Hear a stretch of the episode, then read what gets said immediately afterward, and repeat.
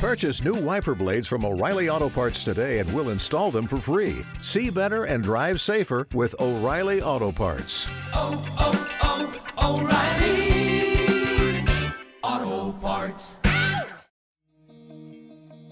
Thank you for joining us for today's show. You can follow us on Facebook or visit our website at beatitudeschurch.org. Beatitudes Radio, empowering people to enrich society.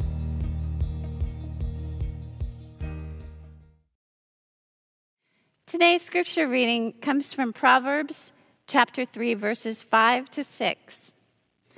With all your heart, you must trust God and not your own judgment.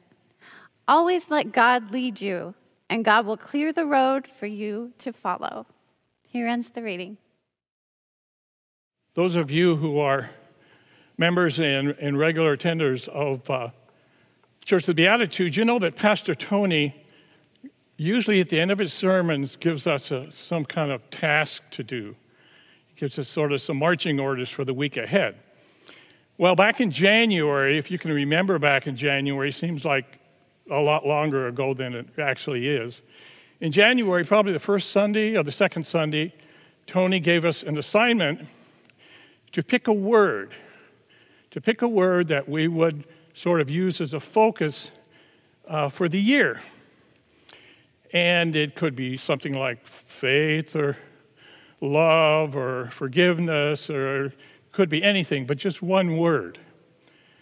And uh, I believe he gave it, we had little cards to write the word on. And so I wrote the word trust. That was going to be the word that I was going to use for the year.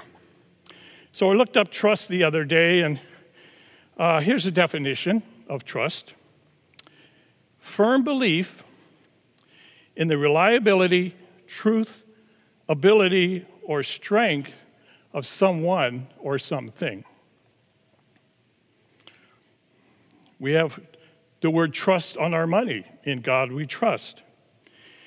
And we have a lot of, just a plethora of ways that we are asked to trust in our lives. People ask us to trust, trust me. We've heard, how many times have we heard that word? Trust me. Trust me with your money. Trust me with your health. Trust me with your safety. Well, back in January, as I was probably the reason I picked this word trust was that we were headed into an election year. And it would be a year of down and dirty campaigning with both sides and, and myriad of candidates saying, Trust me. My, oh my, how things changed since January for us. Now we hear the same words, trust me, but we hear them from government officials and from scientists, from uh, healthcare workers, from medical people, from politicians. Trust me. We've all had our experiences with, with this issue of trust. We've had our successes, we've had our failures. We've had our gratitude for being trustworthy, gratitude for the trust placed in us, gratitude for the trust that we have learned from others. And we've had our disappointments when distrust is the order of the day. There are some things we can trust without question, but very few, I think. We can trust that the sun will come up in the east tomorrow morning. And we can trust that there has to be some sort of meaning for our lives, even though we may not see it or understand it.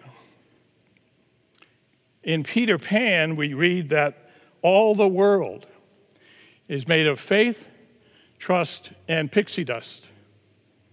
Maya Angelou said, I don't trust people who don't love themselves and then they tell me, I love you. She says there's an African saying that, which is to be careful when a naked man offers you a shirt. And Corrie ten Boom, you remember Corrie ten Boom wrote a book called The Hiding Place, and it was about her sister and her in, in uh, Holocaust Germany. And Corrie ten Boom reminds us to never be afraid to trust an unknown future to a known God. Trust is a tricky thing. It can draw us together when it is faithful, and it can tear us apart when trust is violated. We find ourselves these days in the midst of a pandemic, in a time when we hear many voices, often conflicting voices, saying, Trust me. Trust my advice. Trust my plan. Trust my motive. We are caught in the middle. Which voices do we trust? What businesses should we reopen and how? Should we reopen our public schools? Which of these do we follow? What's, what voice is the best for our nation? We are forced to ask ourselves then who can we trust? Who can we firmly believe to be reliable, truthful, and able? Not an easy question, and, and an even more difficult question to answer. I think we could go crazy even trying to answer that question given our human nature and the complexity of our life today. So, what are our options? Our first option is not to trust anyone or anything.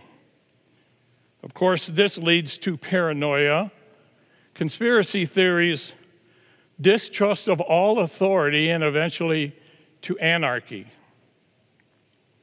What kind of life is that? Is that the kind of place we want to live? Is that best for our nation? I say no because it's bound by fear and dread, and no peace can be found there. Our second option we put our trust in a source that lies beyond us, a divine source of trust that we don't have to see or even understand. I've always believed in the sentiment of the phrase, it is better to have loved and lost than never to have loved at all. Applying that idea to trust helps me deal with the uncertainty of these times because I believe there is a divine power that I can rely on and trust, as mysterious as that may be. For me, it is better to have trusted, even though that trust is betrayed occasionally, than to never trust anything or anyone in this world or beyond. When I was growing up, we had a family in our church, and this family had two sons. And the older son had some mental health issues and he mailed away at that time, I don't know whether you can do it now, but he, he mailed away for a gun. And he got the gun and he shot his brother to death with it. So his brother was gone and he was institutionalized. The family lost both children. As a memorial to both of the boys, the church built a, uh, a, a, side building, an attached uh, room that they made into a chapel. And in this chapel, there was a huge alabaster statue of Jesus, of the risen Christ. And on the wall behind that statue were the words from Matthew that say, Come unto me, all of you who labor and are weighed down and I will give you rest.